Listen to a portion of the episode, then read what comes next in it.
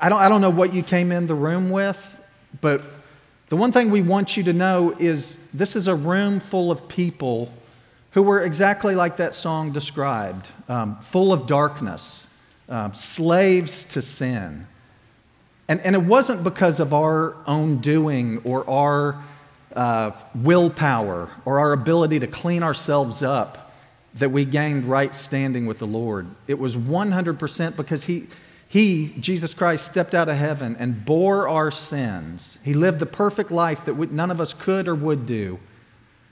He went to Calvary to the cross to die for our sins, and then he rose again to give us victory over sin.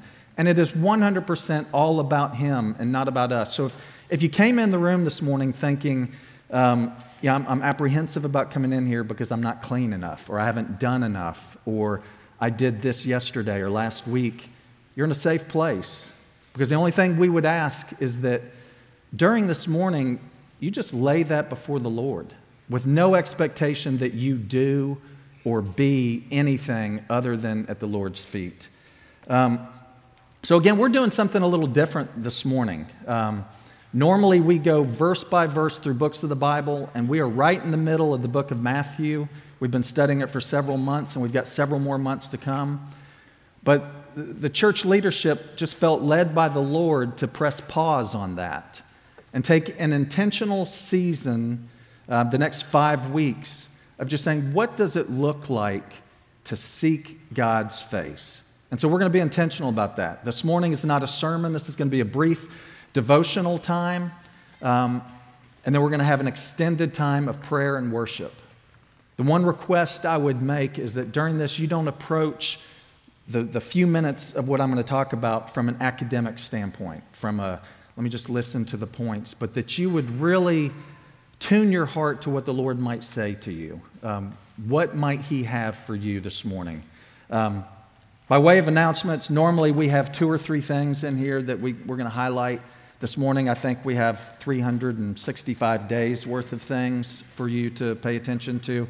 So, again, if you want to know what's happening at Safe Haven, just look in here. It's going to be ways that you can pray and engage. If, if you want to connect at Safe Haven, there are a ton of ways here because every item on this list requires people to serve, to plug in, to give their lives away. Um, so I'd ask that you would join us in, in serving here and in praying about these, these various things on the list. So, again, last week we talked about it and decided to kick off the, the five weeks of uh, what does it mean or what does it look like to seek God's heart. Um, and before we get in the text, I'm just going to ask that you would bow your heads and pray with me. So, Heavenly Father, this morning as we come to your word and so we spend a few minutes just asking some questions about what does it look like to seek your heart. My prayer this morning is that you would just quiet our hearts, that you would block out the noise, the distractions that we came into the room with, the, the unmet to do lists, the unanswered anxieties those things pressing in on us, that you would just, as you've silenced the storms, that you would just say, shh, peace, be still. This morning, would you do that to our hearts? Would you calm them? Would you draw us to you? Would you let us experience you this morning in ways that we never have? And it's for your glory and your name that we pray. Amen. So, as we start talking about what does it mean to seek God's face, the topic that we're on this morning, I just want to start out with if, if we follow these things or if we don't follow them, it has absolutely nothing to do with God loving you more or you being any more accepted by Him. So, whether you, you do it or don't do it, has nothing to do with, with gaining more of God's love or more of His acceptance. But, but I want to ask a question this morning. If, how many of us, if we're honest, would say, I feel a deficit in how I experience the love of God? Um, I believe there's more there that I'm just not experiencing. I'm not content. If, if that's you, would you raise your hand? Higher. If it's you, I really want to see your hands. And so I want, keep your hands up. I want you to look around and see um, you're in good company. Um, as brothers and sisters, as a family, Safe Haven, that's where we are.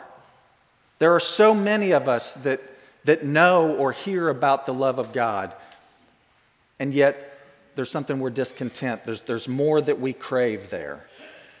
And so, what we're going to talk about this morning is, is, is a rhythm that will hopefully and prayerfully help us lead to more of that, to more of experiencing God's love. And, and we're going to look at that by looking at probably a, a spot that you would think is somewhat unlikely the Ten Commandments. So, if you would, open your Bible. It's not going to be on the screen, but open your Bibles to Deuteronomy chapter 5, starting in verse 6. I'll give you a second to turn there. Deuteronomy 5, starting in verse 6.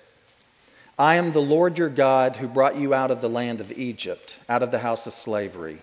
You shall have no other gods before me. You shall not make for yourself a carved image or any likeness of anything that is in heaven above, or that is on the earth beneath, or that is in the water under the earth. You shall not bow down to them or serve them, for I, the Lord your God, am a jealous God visiting the iniquity of the fathers on the children to the third and fourth generation of those who, of those who hate me, but showing steadfast love to thousands of those who keep me and keep my commandments. You shall not take the name of the Lord your God in vain, for the Lord will not hold him guiltless who takes his name in vain. And then our key text for this morning, verse 12 Observe the Sabbath to keep it holy, as the Lord your God commanded you. Six days you shall labor and do all your work, but the seventh day is a Sabbath to the Lord your God. On it you shall, you shall not do any work, you or your son or your daughter or your male servant or your female servant or your ox or your donkey or any of your livestock or the sojourner who is within your gates, that your, that your male servant, your female, female servant may rest as well. You shall remember that you were a slave in the land of Egypt, and the Lord your God brought you out from there with a mighty hand and an outstretched arm.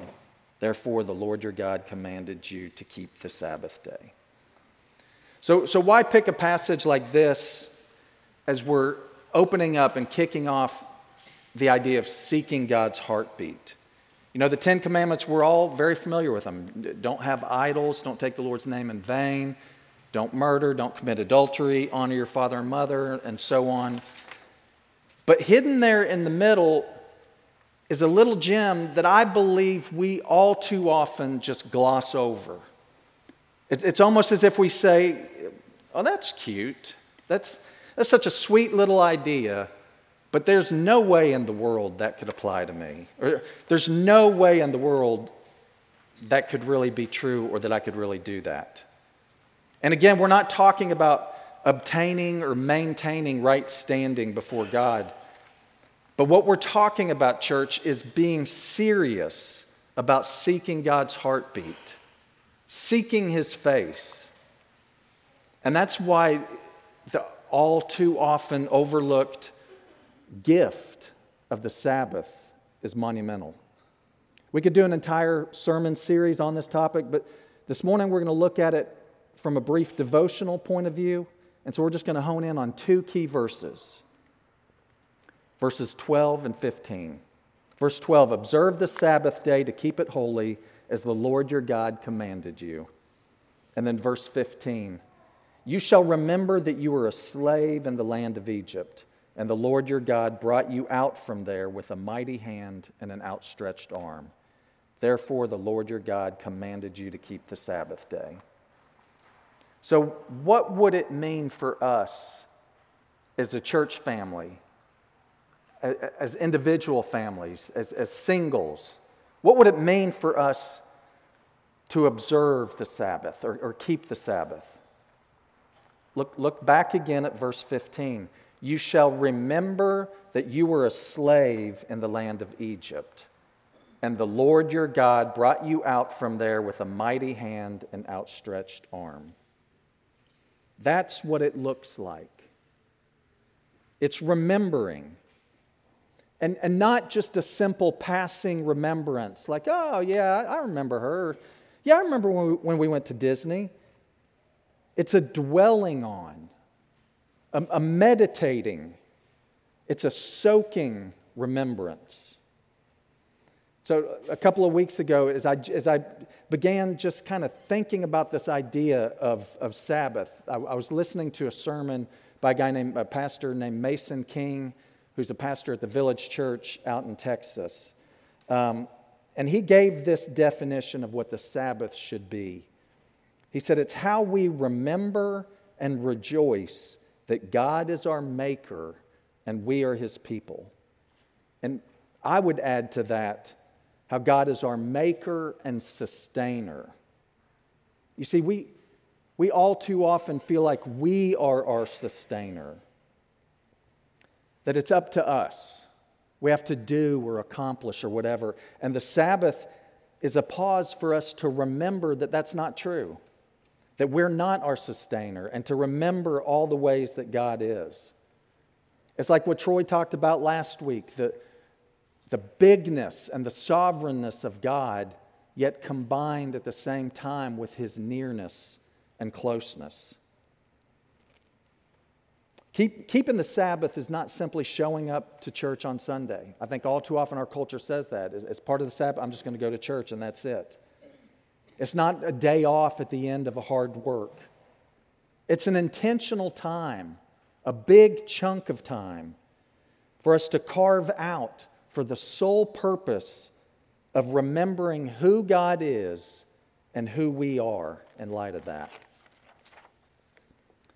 We're all under a constant barrage of lies about who we are and who we should be. We're being discipled by the world every single day to, to believe what the world wants us to believe is most important. Do more, become better, make it happen, own it, succeed. It's on you. Worry about this, control this, make sure your comfort level is here.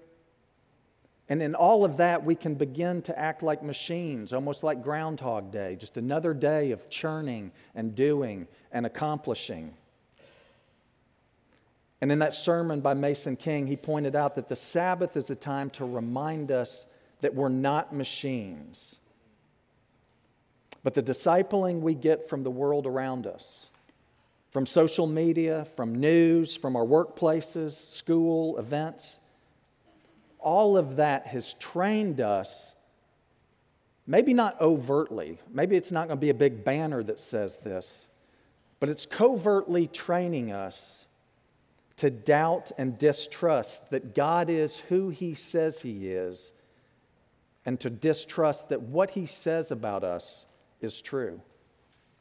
I mean, I think if we took a poll this morning, we all would be able to say, Yes, I know this is what God says about himself. These are all of his attributes, and this is what he says about me is true. And yet, if we were to get to the heart level belief of that, that controls our actions, I know for me personally, it would show that I don't believe those things.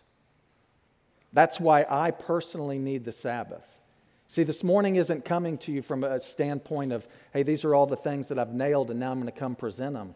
This is coming to you out of a season of my life where I've been convicted that I don't do this and I know I need it and I'm not quite sure how to get there, but as a family, I hope and pray that we can get there together. That's why we need the Sabbath to be discipled back into who God really is and who He says we are. So I point back again to verse 15. You shall remember that you were a slave in the land of Egypt and the Lord your God brought you out. You were a slave. You no longer are. We all who are believers in Christ were slaves to sin, and we no longer are. And the Lord our God is our Redeemer and Sustainer. One of my favorite modern worship songs is I'm no longer a slave to fear. And there's one verse in particular in there. You split the sea so I could walk right through it. My fears were drowned in perfect love. You rescued me, and I will stand and sing, I am the child of God. That is a remembering that I was a former slave. It's a remembering of who God is and what He has done and who I am now, His beloved child. And so I guess my question is what would it look like for us as a church family to commit to creating a rhythm of a Sabbath? What would that look like? I, look around the room and I know a lot of your stories, and I know a lot of people have, have committed to and accomplished the, uh, the whole 30. Um, Jennifer and I tried it, and we called it the whole 30 minutes. Um, but I know people have done that. I know people have committed to the, the no carb diet. People have committed to exercising more and all of those things. And again, this is not a guilt trip saying, well, if you could do that, why can't you do this? But what it is, is saying that anything positive requires a commitment. Maybe a community, church family, family commitment. So, what would it look like for us to commit to that as a regular rhythm? And I'm not talking about just taking a day to sit on the couch and rest.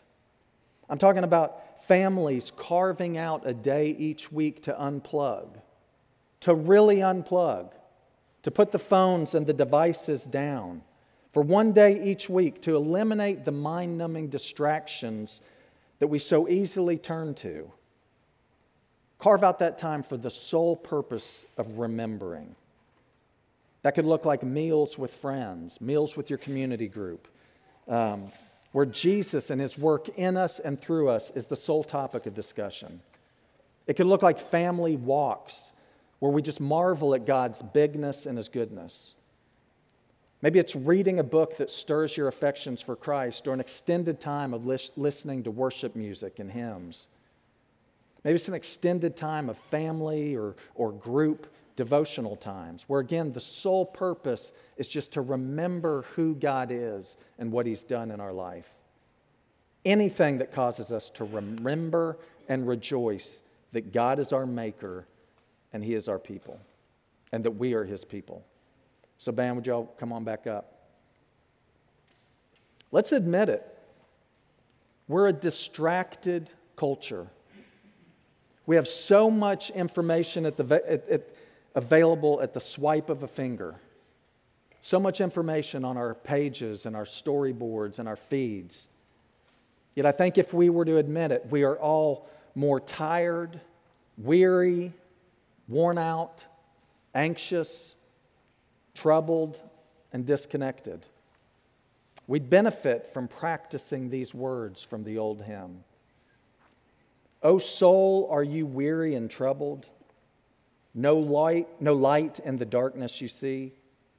There's light for a look at the Savior and life more abundant and free. Turn your eyes upon Jesus. Look full in his wonderful face. Look full in his wonderful face. Not a quick passing glance and then off to accomplishing, doing, getting done. It's looking full, it's lingering, dwelling, remembering at his wonderful face. And then the things of earth will go, grow strangely dim in the light of his glory and grace. So, as we close, I want to ask that everybody close your eyes. And I want you to just listen to these words of God. Let them wash over you. Let them lead you to worship. As, as you hear these words, if they ring true in your heart and you can say, Yes, I, am experiencing that, then praise God, praise Him for it now. But as you hear these words and you're like, I, I don't believe it. I, mean, I believe it intellectually, but I don't believe it. Bear that to the Father this morning. Open up to Him. Psalm 23.